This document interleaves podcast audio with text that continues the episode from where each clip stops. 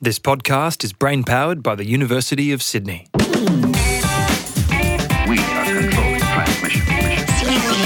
Dr. Karl. and Adam Spencer.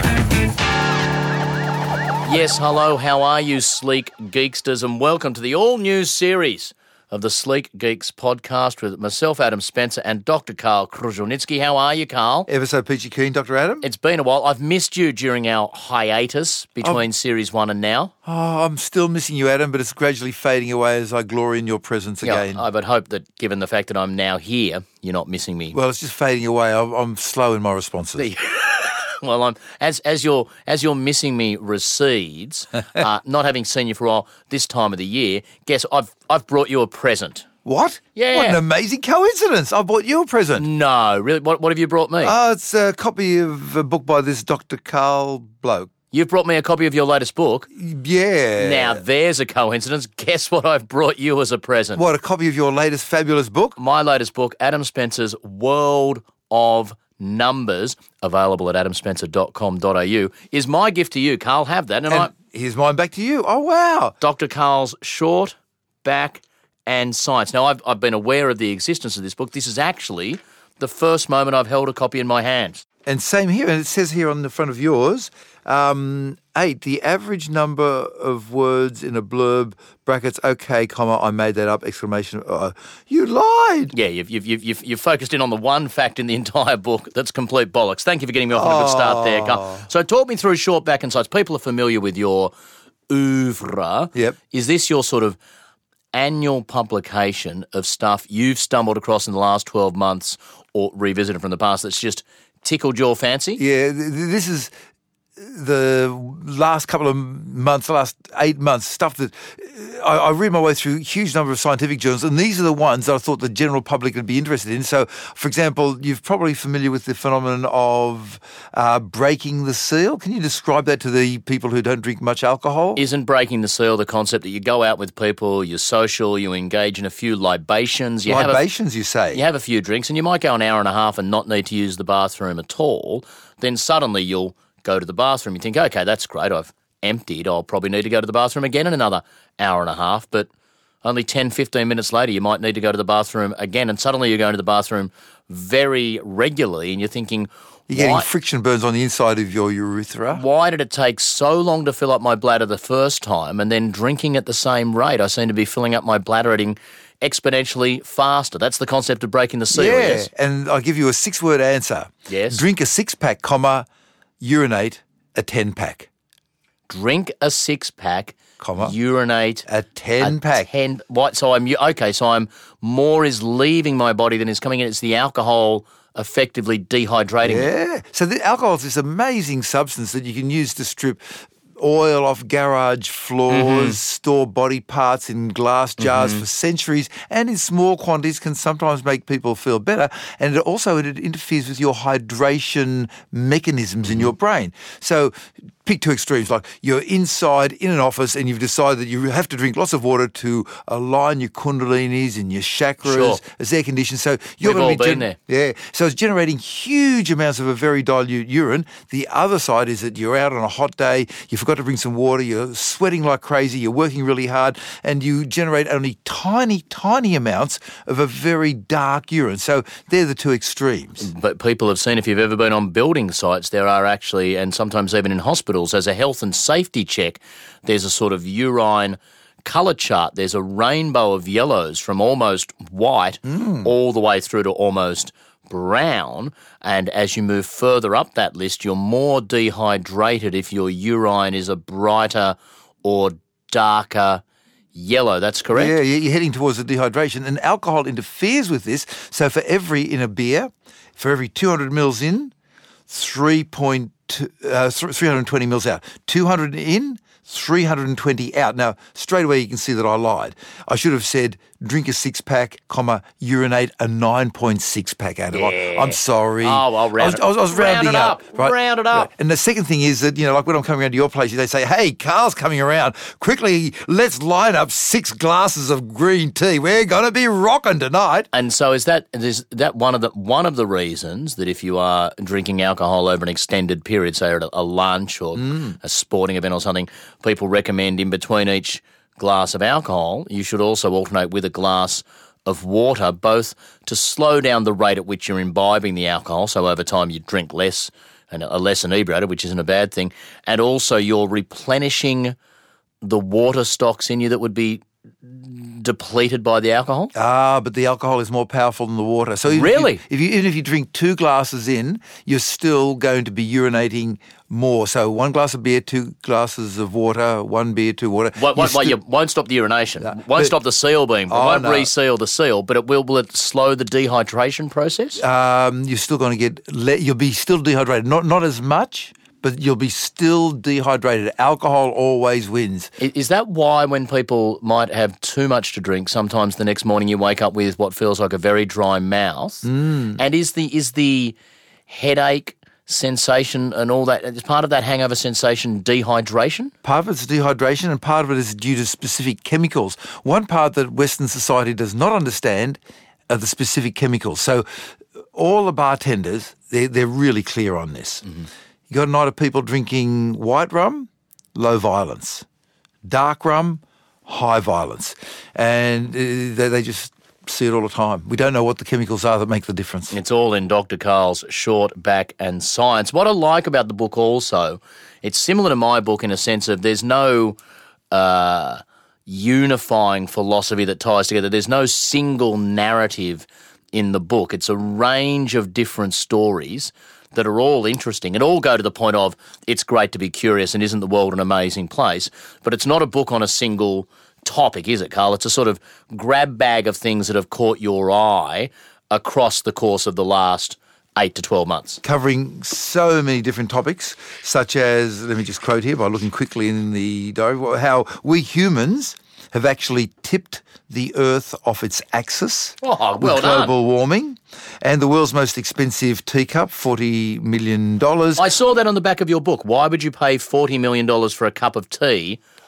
What's that about? Well, these are six. There's only a half a dozen of these Chinese um, chicken cups made at a time in Chinese pottery uh, 500 years ago, where their technology was at the highest level. The zenith of Chinese zenith. chicken cup pottery. And of all of the Chinese chicken cups in existence, fewer than a dozen, the number in China was zero. And so a Chinese multi-billionaire from Shanghai, a sort of rough-hewn sort of guy, thought he'd buy one. And there, there was a problem. Now, um, when he was actually trying to buy it at Sotheby's, the price was 24 million British pounds. Yow. And, um, mate, his American Express card, his black metal American Express card was good for it, but Sotheby's, they're such wusses. Do you know they've got a credit limit of only £900,000 per swipe? On your credit card. I, I know. The number of times I've wanted to throw down 20 million on something. yeah, right. So, you know, Oh. he, he had to swipe it about 25 times. He, uh, uh, Also, you, you can do multiple swipes. He, yeah, he had, to he, he had to he had to do multiple swipes, and and the poor guy was so exhausted at the end of it Yeah. that when they came out with a cup of tea for him, he thought. I'm so tired. I bought this cup for 40 million Australian dollars, 24 million British pounds. I'll just tip the tea into the cup and drink it. And people are looking at this cup with, you're breaking, just looking at it. It's the only one in the world in China. It's the only one we've got. And people were freaking out, accusing him Yeah. of being him being a barbarian. But of course, being made with good technology, it survived. But he nevertheless put up with a lot of flake. On the other hand, he did get a lot of frequent flyer points. I was going to say, do you get points on your what- whatever? What type of Amex was that? Black the metal. black uh, the black titanium one, and you get one and a half points per dollar. So he would have picked up, you know, fifty million. po- Sixty million points, Oh, something huge. Not that he needed anyway. and four cents off his petrol. Dr. Karl. Going to your book now, Adam. Yes. By the way, with by the way, fat leaves your body the same way it went in through your mouth. We have to thank Ruben Meerman. Isn't that fascinating stuff? Yeah. So your your mouth is your main excretory organ. I've been having fun weighing myself overnight and discovering that I'm 400 grams, 600 grams Mm. lighter in the morning, and that's all the water vapor and carbon dioxide that left my body during the night. That was Ruben's discovery that when you lose weight, most of it is in the form of CO2 being exhaled. It is. Now, but oh, no, looking at your book, Adam, I see that you you've thrown in something on the periodic table. I could weep. Yes, I've, my, my Oh. World of Numbers, not unlike my book of numbers last year, World of Numbers, self-published through adamspencer.com.au. It's it's a, it's two different things, Karl. Yeah. It's it's a book of numerical trivia that you don't need a mathematical bone in your body to understand, and the other mm-hmm. half is beautiful mathematics, excursions into mathematics. Some of it up to university level mathematics, but I like to think I walk people really slowly through. And my my my one sort of unifying philosophy of the world of numbers, I think, was that the essence of being human is to look around and go, "Wow, what what's going on?" Oh, the sense of curiosity. that, that even a Yes. three year old, but why? But why? But why? I think that's probably the defining, for me, the defining human characteristic is having sufficient grey matter grunt to wonder about the world and try and explain things. And even some of the more bizarre and embarrassing explanations people come up with at times for things mm-hmm. are driven just by our, un- our desire to understand. If you accept that, I think the single most powerful way for us to describe, understand, and try and find out more about the world is numbers. Ah. I think they are our most powerful tool when it comes to describing, understanding, and asking questions about measurement, weight, analysis, data, that sort of stuff. So it's just a, it's it's a grab bag of what I think is interesting stuff around the world to do with numbers. And I thought I'd throw in there at one stage because I know nothing about. There's a lot of things I know nothing about. I know nothing about chemistry. So I set myself the challenge of finding out 100 things you probably didn't know about the first 100 elements on the periodic table. Ah. Because in, in terms of a list, in terms of taking a set of numbers and quantifying stuff, is there any more impressive list we have ever compiled than the periodic table? To uh, list the fundamental building blocks of our universe in a logical order with numbers that give an insight into the number of electrons and protons and the relationship between the elements that arises therein. I think it's probably if, if, if as a civilization we could show one list to anyone of anything, mm-hmm. could you go for anything other than the periodic table? That would be the one. What I find amazing about it is that when you're sitting at a table eating food, the table and the food and you are all made of the same atoms. But you can't eat the table, but you can eat the food. And the food will turn into you. How does that happen? And so, so going through it, I, I, and I was driven by a beautiful book by a guy called Emsley uh, called The Elements, which has pretty much looked at, at the Bible of listing elements, giving a bit of their history, giving story, giving flavours, found things from other areas, had help from a lovely guy called Liam Scarlett from the University of Sydney in uh, reading my stuff and going, that doesn't quite make sense. But here's my, probably my favourite fact that Lay sticks in my me. mind about uh, the elements. Uh, let's go back to 1669 1669. when Okay, the long way back. German alchemist Hennig Brandt made history. On.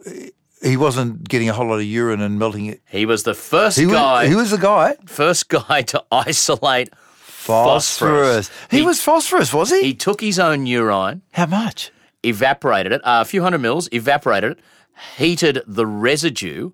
This gave off a vapor that condensed in water, and in doing so, was the first person to isolate the element that we now know as phosphorus. It's, Wow. it's brilliant. But the point I make in the book is whenever I hear a story like that, I just wish I'd been there at the time so I could say, Hennig, well done, mate. Can I just ask, what made you think I'm just going to piss in this test tube, heat it up, and let's see what happens?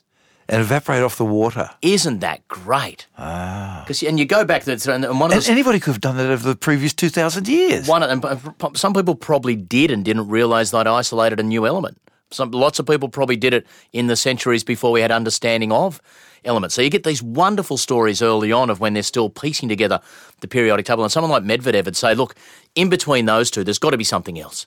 There's got to be something at roughly this energy level or this many you know, electrons. There's got to be something around here on the periodic table, and then they'd find some some metal or some base, and they they'd think, oh, that's a new element. Turns out, no, it was just two elements we already had hanging out together, and then just the mm. process of discovery and, and and taking a step in one direction, then going slightly back. That these pioneering minds that just did not have the technology we have available today. In Hennig's case, had you know But a full, a full bladder and a match. but anybody just could have wonderful. done it, though. But he was the first who followed through all the way. I remember that statement by Richard Feynman, where he said that if all of our knowledge was lost and we had only one sentence that we could pass on to future generations, Yep. that sentence should be, and I quote, everything is made of atoms. And that's what you're talking about. Yeah, if you start from there, that's a pretty profound and and deep thing to know. Interesting, Karl, because over the last couple of days, uh, through our at Sleek Geeks website, we've been running a couple of uh, Twitter poll questions to uh, gauge what our followers think about certain topics. Um, and one of them is based on something in your book. We asked people when you've got a typical cumulus cloud, know, you're, you're in a plane flying through the clouds, a typical cumulus cloud, consider one cubic metre of that cloud. There's obviously lots of water molecules in there. In a cubic metre, how much water? How much water does a typical cumulus cloud contain in a cubic metre? We offered people one kilo or half a gram. Those are two choices. Two options that are you know, significantly different, you know, out by a ah. factor of what, 5,000. Okay? 70% of people said there'd be a kilo of water in a cubic metre of a cumulus cloud. 30% of people said half a gram. So you're talking, you know, a drop in a teaspoon. Hmm. What is it, Karl? Out answer- of the two. Out of your answer- book, Short Back and Science. Yep, the answer is half a gram per Wow. cubic metre, but the weight of air in a cubic metre is about one and a quarter kilograms. So you got one and a quarter. So air is not weightless, regardless of Mm-hmm. what certain ex-prime ministers might have said. Uh, gases are not weightless. So the air, the atmosphere, the oxygen and nitrogen weighs 1.25 kilograms, uh, 1,200 or so grams, and then the water vapor in a typical cumulus cloud is half a gram per cubic meter. And you're thinking, well, well, what holds it up? Because if you've got a cubic kilometre of cloud, Mm. you're suddenly looking at about 500 tons or tons, and that's sort of the weight of a big, huge passenger jet. Yep. In the case of a passenger jet, what they have is a small amount of air being moved very quickly. In the case of a cloud, you have a large amount of air being moved slowly, and there's three ways that it can move. Firstly, the sun shines on the ground, the ground gets hot, the air next to the ground gets hot, it expands. It rises. Method number one. Method number two, you have the air flowing over a mountain and it has to go up and it just keeps on going and pushes up a cloud above that mountain.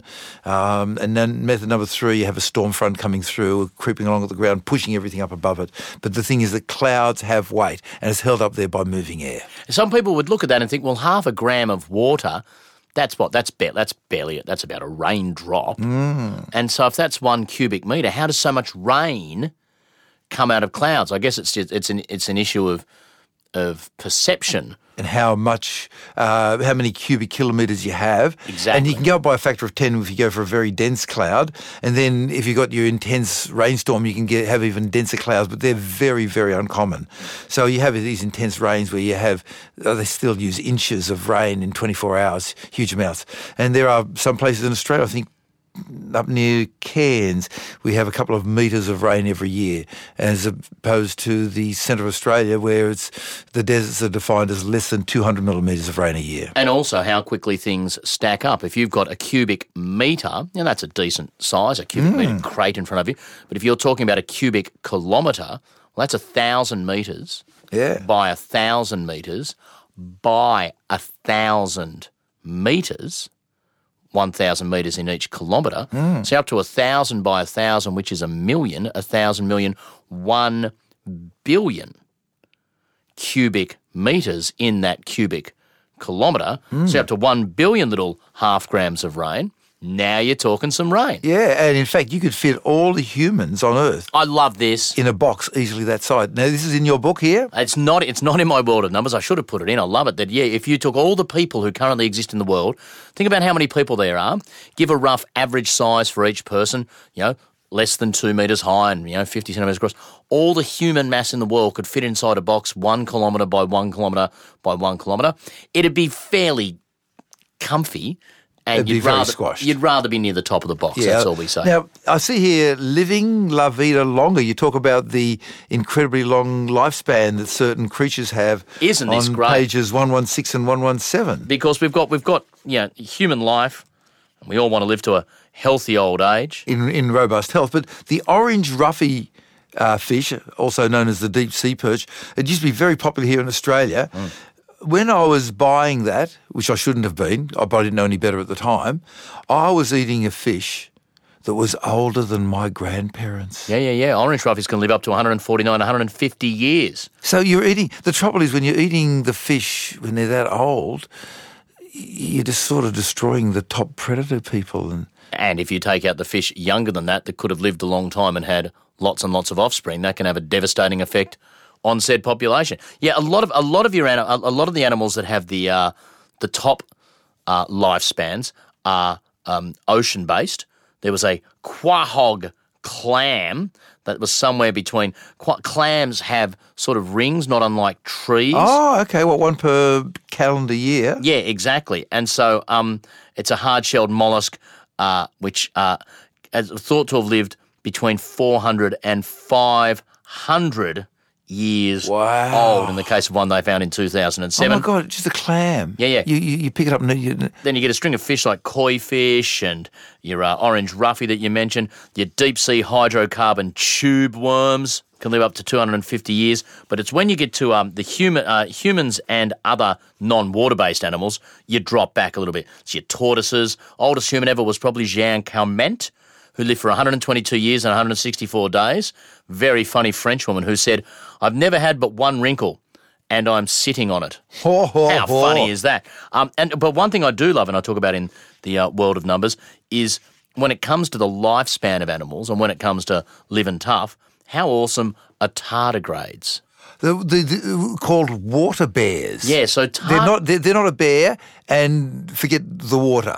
they're interesting animals. They only, if they just live a normal, in inverted commas, life, they only live for in the vicinity of 30 months. But you can take a tardigrade and freeze it, and it undergoes what's called cryptobiosis, Crypto means hidden. Biosis, osis is the state of bio life. life processes. All its life processes shut down until it returns to a temperature where they can live again. So, this state, called its tun state, Tun. tardigrades have been reduced to this cryptobiotic state for a hundred years and then reanimated. Uh, But the body looks still looks the same. Yeah.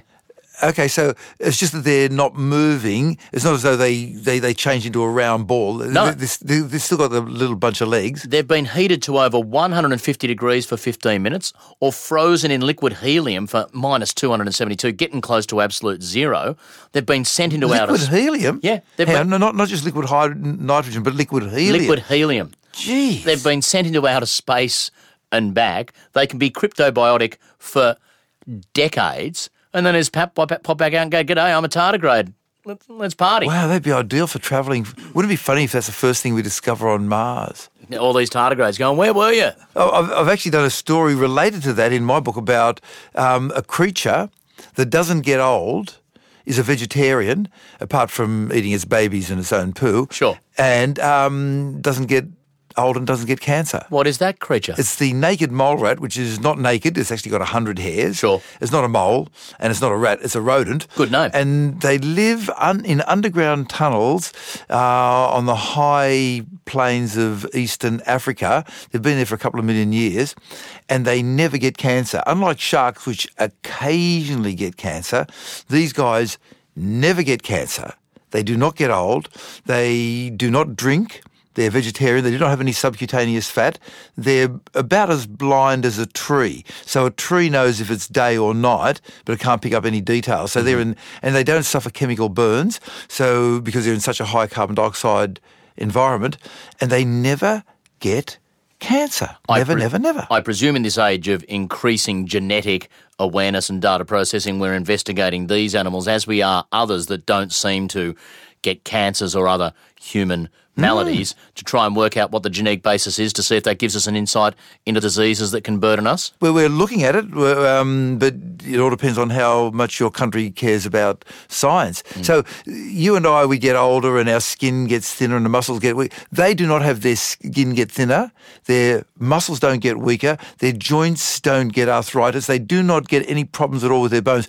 It, once they go from baby to adult, they are identical until, and, and instead of living for an animal of their size one and a half years, they, they live for 30 years and they're in perfect health and we don't know why. Nothing has changed and then they die and we don't know why. And they never get cancer. It is all in Dr. Karl's Short, Back and Science, available at all good bookstores. If you don't know about the tardigrade or anything else, Oh, let me say it's in Adam Spencer. Hey, you, Adam, you've got the apostrophe in the right place. Thank oh, you, Karl. Adam. Thank you. In a book about numbers, you got the apostrophe right. So, and there's a, you're wearing a very nice little stubble there, Adam. Thank you, Karl. It's beautifully maintained. World of Numbers. That's the Sleek Geeks podcast for this week. Carl, I'm going to retire with your book uh, to my room tonight, read a bit, and hopefully fall into an eight hour cryptobiotic state.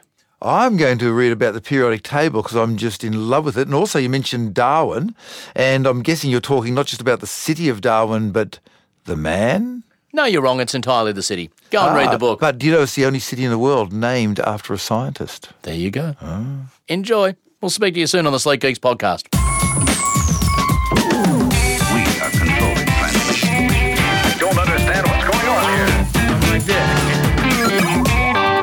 Understand